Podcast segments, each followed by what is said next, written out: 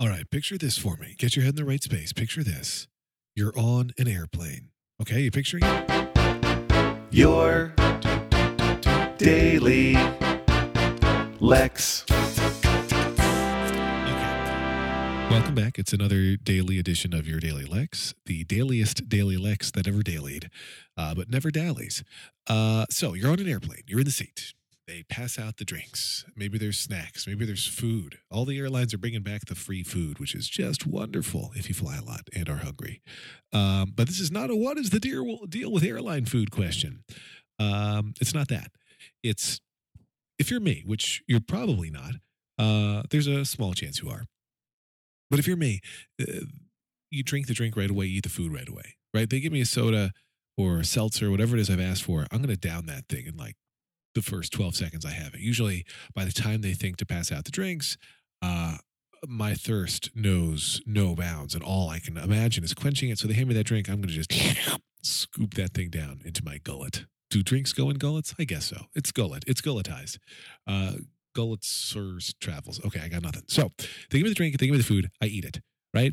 I'm typically sitting towards the front of the plane. But doesn't uh, actually, for the purposes of this thought experiment, doesn't matter where you're sitting because the, the problem perpetuates itself, sort of. But so you get the food, you've got your tray folded down, and you finish it. Now you are trapped. Now you are trapped with your food garbage. The drink garbage isn't so bad. You can shove the drink cup in the seat pocket in front of you, whatever.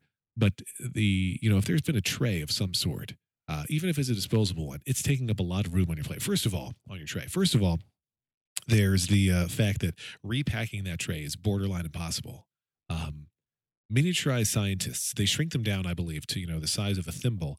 They're the ones who hold all the food in, all the food packaging in really tightly. So you've opened it, you've released the hounds. It's basically the snake in the can of nuts uh, situation. Everything kind of not explodes out messily, but like there's no way to collapse the garbage so that it fits within the tray shaped container they have given you. So you've got this monstrous spewing behemoth of uh, airplane food garbage. And I'm not calling the airplane, again, I'm not going that direction. I'm not saying the airplane airplane food is garbage. I'm simply saying that you've got the actual trash from the individually wrapped food items you've been presented with to enjoy or not. Uh, so your tray is now covered with this stuff. You tried to squeeze it back into the plastic packaging as best you can. And your tray is out. And now you're just waiting. You are waiting for the trash collection people to come. Occasionally, you'll see folks who try to hand trash to the flight attendant crew uh, when they're not ready to accept trash. And I never begrudge the flight attendants for saying, no, I'm not taking your trash right now. I'm not going to bare hand your disgusting garbage, refuse, whatever it is. Like, when I'm ready to do that. And many of the crew, when they are taking trash, will go barehanded. Others will wear the gloves. I would wear the gloves, I think. Trash is gross, hence it's being trash.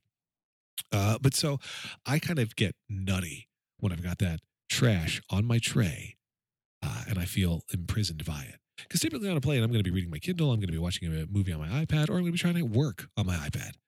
And uh, typically on an iPad Pro these days.